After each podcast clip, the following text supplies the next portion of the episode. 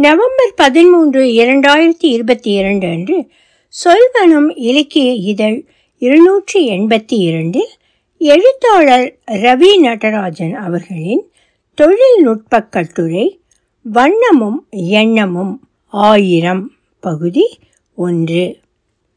ஒலிவடிவம் சரஸ்வதி தியாகராஜன் பாஸ்டன். என்னுடைய பள்ளி ஆண்டுகளில் என் நண்பன் பரம் மூலம் எனக்கு புகைப்படக்கலை அறிமுகம். அந்த காலத்தில் வண்ணப்படம் என்பது சினிமாவில் மட்டுமே.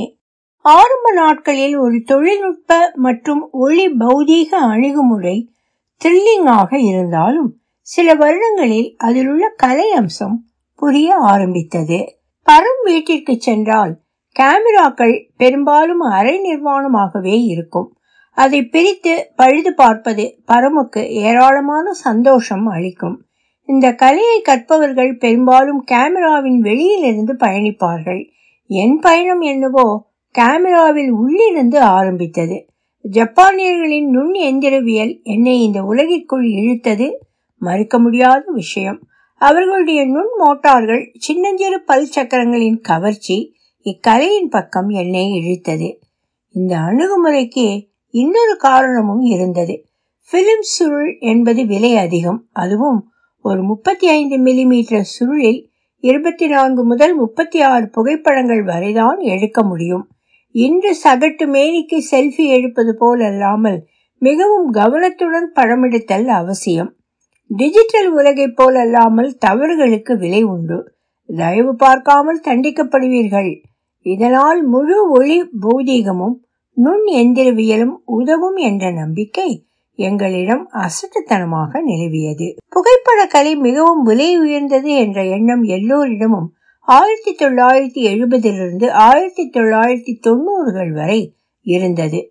கையில் அதிக காசில்லாத ஆனால் தொழில்நுட்ப ஆர்வலர்களான பரம் நான் மற்றும் சில நண்பர்கள் இணைந்து பிலிம் சுருளை கழுவும் வேலை மற்றும் படங்களை அச்சிடுவது என்று ஸ்டூடியோ வேலைகளிலும் இறங்கினோம். இப்படி தொடங்கிய பயணம் மெதுவாக ஒரு கலை பாதை நோக்கி நகரத் தொடங்கியது உண்மை. இதுவரை இந்த கட்டுரையை வாசித்தவர்கள் சொல்வனத்தில் வண்ணப்படம் பற்றிய தொழில்நுட்ப தொடர் ஒன்றை எழுத ஆரம்பித்து விட்டதாக நினைக்கலாம். இந்த கட்டுரைகளின் நோக்கம் அதுவல்ல. வாசகர்கள் பெருவாரியாக ஆசைப்பட்டால் கமெண்டில் எழுதுங்கள். அதை ஒரு தனி கட்டுரை தொடராக எழுதலாம். சதி லீலாவதி திரைப்படத்தில் வரும் கமல் மகனாக நடித்த பையனை வைத்து கிரேசியின் ஜோக்கை போல முன்ஜென்மத்தில் பாம்பாக இருந்திருப்பேனோ என்று அடிக்கடி சந்தேகம் வரும். கேமரா தொழில்நுட்பம் வளர வளர புதிய எஸ்எல்ஆர் சிங்கிள் லென்ஸ் ரிஃப்ளெக்ஸ் கேமராக்கள் வரத் தொடங்கியது. சற்று கனமான இவ்வகை கேமராக்களை கையாள்வது ஒரு கலை என்றாலும் அதில் எடுக்கும் படங்களின் துல்லியம் முன்னிருந்த டிஎல்ஆர் ட்வின் லென்ஸ் ரிஃப்ளெக்ஸ் கேமராக்களை விட நன்றாகவே இருந்தது. கனமான கேமராக்களை அனாயாசமாக கையாள்வதில் என் போன்றோருக்கு அக்காலத்தில் ஆயிரத்தி தொள்ளாயிரத்தி தொண்ணூறுகள் அவ்வளவு பெருமை. மெதுவாக வண்ணப்படம் எடுப்பது பட்ஜெட்டுக்குள் வந்தது ஒரு புறம் மகிழ்ச்சி அளித்தாலும் சுருளை கழுவுவது மற்றும் அச்சடிக்கும் வேலையை ஸ்டூடியோ செய்யும் பொழுது ஒரு கட்டுப்பாடு நம்மை விட்டு சென்ற மனநிலை எங்களை போன்றோரை அந்த நாட்களில் ஆட்டி படைத்தது. ஸ்டூடியோக்களை குறை சொல்வது எங்கள் அன்றாட வழக்கமாகியது. இருபத்தி ஓராம் நூற்றாண்டு வண்ணப்படக்கலையில் மிக முக்கிய முன்னேற்றங்கள் நிகழத் தொடங்கியது. சாதாரணர்கள் வாங்கக்கூடிய டிஜிட்டல் கேமராக்கள் அறிமுகமாயின. ஒரு புறம் சுருள் எஸ்எல்ஆர் கேமராக்கள் கைவசம் இருந்தாலும் கவனம் டிஜிட்டல் கேமராக்கள் பக்கம் திரும்பியது. இதற்கு பல காரணங்கள் உண்டு. ஒன்று படம் எடுத்த உடனே அதை பார்க்க முடியும். இதற்கு முன்னர் பொலராய்டு கேமராக்களில் மட்டுமே அது சாத்தியம். இரண்டு சரியாக வராத படத்தை நீக்க முடியும். மூன்று பிடித்த சரியான படங்களை மட்டுமே ஸ்டூடியோவுக்கு சென்று அச்சடித்துக் கொள்ளலாம். நான்கு அச்சடிக்கும் செலவும் சரிய தொடங்கியது. சுருள் கேமராக்கள் அத்துடன் வந்த லென்ஸுகள் எல்லாம் தூசு அடைய தொடங்கின. இருபத்தி ஓராம் நூற்றாண்டின் ஆரம்பத்தில் டிஜிட்டல் கேமராக்கள் இரண்டு முதல் மூன்று மெகா பிக்சல் அவ்வளவு துல்லியத்தை அளிக்காவிட்டாலும் பல வசதிகளை அளித்ததால் என் போன்றோரின் கவனம் டிஜிட்டல் பக்கம் திரும்பியது. மெதுவாக டிஜிட்டல் எஸ்எல்ஆர் அதாவது டிஎஸ்எல்ஆர் கேமராக்கள் வரத் தொடங்கின. எஸ்எல்ஆர் என்பது ஒரு படத்தை நாற்பத்தி ஐந்து டிகிரி கண்ணாடி வைத்து நமக்கு காட்டும் முறை. எல்லாவற்றையும் சரிபார்த்து கிளிக்கினால் காட்சியை பிரதிபலிக்கும் கண்ணாடி நீங்கி கேமரா அல்லது ஒளி உணர்வியல் பதிவாகும் முறை. இதில் உள்ள வசதி கேமரா பார்ப்பதை பதிவு செய்யும் முன்பு நாமும் பார்க்கிறோம். இதற்கு முன்னும் இருந்த கேமராக்களில் யானையை பார்த்து படம் பிடித்து பிலிம் சுருளை கழுவி அச்செடுத்த பின் யானையின் வால் காணாமல் போவது சாதாரணம். அந்த பிரச்சனை எஸ்எல்ஆர் உலகில் இல்லை. கேமராக்களில் மின்னணு சில்லைகள் ஏராளமான விஷயங்களை மேலும் கொண்டு வர தொடங்கின. மிக முக்கியமாக எல்சிடி திரைகள் சல்லிசாக கிடைத்ததால் எல்லா டிஎஸ்எல்ஆர் கேமராக்களும் காட்சியை தெளிவாக காட்டத் தொடங்கின. மெதுவாக ஒளி உணர்விகள் முன்னேற்றம் அடைந்து பிலிம் சுருளின் துல்லியத்தை தொடத் தொடங்கின. மிக முக்கியமாக பிலிம் சுருள் கேமராக்களில் ஒரு பிரச்சனை இருந்தது. கடற்கரையில் படம் பிடிக்க ஒரு வகை சுருள் குறைந்த ஒளியில் இரவில் படம் பிடிக்க இன்னொரு சுருள் என்று பல வகை உண்டு. இல்லையே ஃப்ளாஷை பயன்படுத்தி அனைவரையும் ஒளியில் குளிப்பாட்டி படம் எடுக்க வேண்டும். டிஎஸ்எல்ஆர் கேமராக்கள் இந்த குறையை அழகாக தீர்த்து வைத்தன. இவ்வகை கேமராக்களில் ஒளிக்கு தகுந்தாற் போல சில செட்டிங்ஸ் ஐஎஸ்ஓ மூலம் கடற்கரை மற்றும் இரவு காட்சிகள் சாத்தியம். இந்த முன்னேற்றத்திலும் என்னதான் இருந்தாலும் ஒரு எண்ணூறு ஏஎஸ்ஏ பிலிம் சுருள் போல வருமா என்று அழுதவர்கள் உண்டு. என்னதான் எல்சிடி திரை இருந்தாலும் பல பட்டன்களை இயக்க வேண்டி இருந்தது. பலரையும் அச்சுறுத்தும் விஷயம்.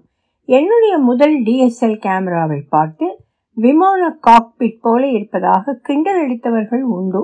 ஆனால் அதை நான் வைத்திருந்த கடைசி நாள் வரை எந்த ஒரு பட்டனும் குறையில்லாமல் வேலை செய்தது ஜப்பானிய நுண் எந்திரியலின் வெற்றி. அடுத்தபடியாக வந்த பெரிய முன்னேற்றம் எல்சிடி திரைகளில் கணினிகளில் இருப்பது போல வருடும் வசதி. இது பல பட்டன்களை குறைத்தது. மெதுவாக டிஎஸ்எல்ஆர் கேமராக்களில் வீடியோ படம் எடுக்கும் வசதியும் வரத் தொடங்கியது. இந்த முன்னேற்றங்களை இங்கு சொல்ல காரணம் ஒவ்வொரு முன்னேற்றப்படியிலும் நான் டிஎஸ்எல்ஆர் கேமராக்கள் வாங்கி நண்பர்கள் உறவினர்களிடம் வாங்கி கட்டி கொண்டதுதான்.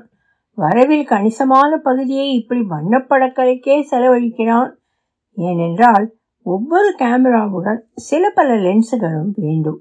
அதுவும் முதலில் யாஷிகா பிறகு மினோல்டா அப்புறம் ஒலிம்பஸ் என்றால் ஒன்றுடைய லென்ஸ் மற்றொன்றுடன் வேலை செய்யாது. கடைசியாக வந்துள்ள பெரிய முன்னேற்றம் கண்ணாடியற்ற டிஜிட்டல் கேமராக்கள் அதாவது டிஎஸ்எல்ஆர் கேமராக்களில் உள்ள நாற்பத்தைந்து டிகிரி கண்ணாடி கேமராவை சற்று கனமாக்கியதுடன் பெரிதாகவும் ஆக்கியது. இன்றைய கேமராக்கள் மிரர்லெஸ் வகையைச் சேர்ந்தவை. சின்ன உடலுடன் சின்ன லென்ஸுகளுடன் வரும் இவ்வகை கேமராக்களில் சில பல லென்ஸுகளை பொருத்தலாம். ஏன்? சினிமாவே எடுக்கலாம். ஆனால் பழைய டிஎஸ்எல் கேமராக்களின் லென்ஸுகள் இந்த சன்னமான கேமராக்களுக்கு ஒத்து வராது. அதற்கென்று சில வஸ்துகளை சேர்த்து பயன்படுத்தினால் கங்கை அமரன் படத்தை மனித டைரக்ட் செய்வது போல இருக்கும். கேமராக்களை பற்றியே சொல்லி ஒரு மிக முக்கிய விஷயத்தை கவனிக்காமல் போவது வண்ண படக்கலைக்கே துரோகம். டிஜிட்டல் கேமராக்களுடன் பிறந்த ஜோடி குழந்தை வண்ணப்படங்களை மெருகேற்றும் மென்பொருட்கள். எந்த மாற்றமும் இன்றி துல்லியமாக படம் பிடித்த சூரர் என்பதெல்லாம் அந்த காலம். இன்று பதிவாக்கப்படும் ஒவ்வொரு நல்ல வண்ணப்படம் மற்றும் வீடியோவும் மென்பொருள் கொண்டு மெருகேற்றப்படுவது உண்மை. முகநூலில் திப்பப்படும் திறன்பேசி வண்ணப்படங்கள் தவிர நாம் பார்க்கும் அனைத்து நல்ல வண்ணப்படங்களும் ஏதோ ஒரு வகையில் மென்பொருள் கொண்டு உயிர் பெற்றவை. ஏன்? பாஸ்போர்ட் வண்ணப்படத்திற்கு கூட சின்ன போட்டோஷாப் உதவி தேவை. எப்படி ஒரு கணக்காளருக்கு சாப் அல்லது ஆரக்கிள் தெரிய வேண்டுமோ அப்படி ஒரு வண்ணப்பட கலைஞருக்கு Adobe Lightroom Affinity Photo டாட் டேபிள் போன்ற வஸ்துக்கள் தெரிந்திருக்க வேண்டும். இவ்வளவு தொழில்நுட்பம் இதில் திறன்பேசி கேமராக்களை வேண்டுமென்றே ஒதுக்கி வைத்துள்ளேன். கடந்து வந்தாலும் அடிப்படை வண்ணப்படக்கலை என்னவோ ஒன்றுதான். ஒளியை பதிவு செய்யும் முறைகள் சற்று வேறுபட்டாலும் அடிப்படையெல்லாம் ஒன்றுதான். எந்த காட்சியை நாம் கண்ணால் காண்கிறோம் எப்படி அதை ஒரு கேமரா பதிவு செய்யும்? எந்த கோணத்தில் ஒரு வண்ணப்படம் அழகாக இருக்கும்? ஒரு வண்ணப்படத்தில் என்ன கதை சொல்லலாம்? எப்படி இயற்கையுடன் சேர்ந்து ஒளி விளையாட்டு விளையாடலாம்? எப்படி இயற்கை சரியான ஒளியை தராவிட்டாலும் சமாளிப்பது? எப்படி கண்ணால் பார்ப்பதை விட அழகாக ஒரு காட்சியை பதிவு செய்வது? எப்படி நகரும் ஒரு நதியை பறவையை மிருகத்தை காரை மனிதரை பதிவு செய்வது? எப்படி ஒரு இயற்கை காட்சியில் டிராமா உண்டாக்குவது? எப்படி நிழலை ஒரு கருவியாக்குவது எப்படி வண்ணத்துடன் கருப்பு வெள்ளையை இணைப்பது? எப்படி வண்ணங்களை கண்ணுக்கு இதமாக்குவது? இவை சில அடிப்படை வண்ணப்படக்கலை சார்ந்த தொழில்நுட்பத்தை தாண்டிய கேள்விகள். இவ்வகை கேள்விகளுக்கு பதில் காண்பதே இந்த கலையின் நோக்கம். இப்படி இயற்கையை வண்ணப்படங்களாய் பதிவு செய்வதை பல சக ஊழியர்கள் மற்றும் நண்பர்கள் பாராட்டினாலும் அதனால் எந்தவித பயனும் இல்லாமல் இருந்தது. ஓரளவு இந்த கலையில் எல்லாம் நமக்கு தெரியும் என்ற பிரமையும் சில நேரங்களில் ஏற்பட்டதுண்டு. சமூக வலைத்தளங்கள் பிரபலமடைந்து எல்லோரையும் போல நான் எடுத்த வண்ணப்படங்களை மேலேற்றியவுடன் பலரும் லைக் போடுவது வழக்கமானாலும் அதில் ஏதோ இடித்தது. கோணலாக எடுத்த திறன்பேசி வண்ணப்படங்களுக்கும் அதே லைக் கிடைத்தது. நல்ல வேளை உஷாராகி இதில் அர்த்தம் எதுவும் இல்லை என்று உடனே புரிய ஆரம்பித்தது. இரண்டாயிரத்தி பதினெட்டில் புதிய கேமரா மற்றும் லென்ஸுகள் பலவற்றையும் வாங்கிய பின் அதை சரியாக பயன்படுத்த வேண்டும் என்று தீவிரமாக படிக்க மற்றும் காணொளிகளை பார்க்க தொடங்கினேன். இதுவரை வாங்கி கட்டு தேர்ந்ததை விட சிறப்பாக ஏதோ செய்ய வேண்டும் என்ற உந்துதல் என்னுடைய ஆறாவது கேமரா வாங்கிய பின் தோன்றியது விந்தைதான். எனக்கு தேவையான கேமரா உபகரணங்கள் யாவையும் சேகரித்த பின் தோன்றியது ஒரு விஷப்பரீட்சை பற்றிய எண்ணம். லைக்கை விட்டுவிட்டு ஏன் உலகில் மிகச்சிறந்த வண்ணப்பட கலைஞர்களுடன் போட்டியிடக்கூடாது? இதுவரை என் வண்ணப்படங்களை பார்த்துவிட்டு பாராட்டியவர்கள் எவரும் ஒரு பைசா கொடுத்து அதை வாங்கவில்லை. ஏன் என் வண்ணப்படங்களை விற்கக்கூடாது? உண்மையாகவே ஒரு நல்ல வண்ணப்பட கலைஞனாக இருந்தால் எடுத்த படங்களை யாராவது வாங்க மாட்டார்களா? இப்படி தொடங்கியதுதான் என் வண்ணப்படங்களை விற்கும் முயற்சி. இதில் சில முக்கிய குறிக்கோள்களும் அடங்கும்.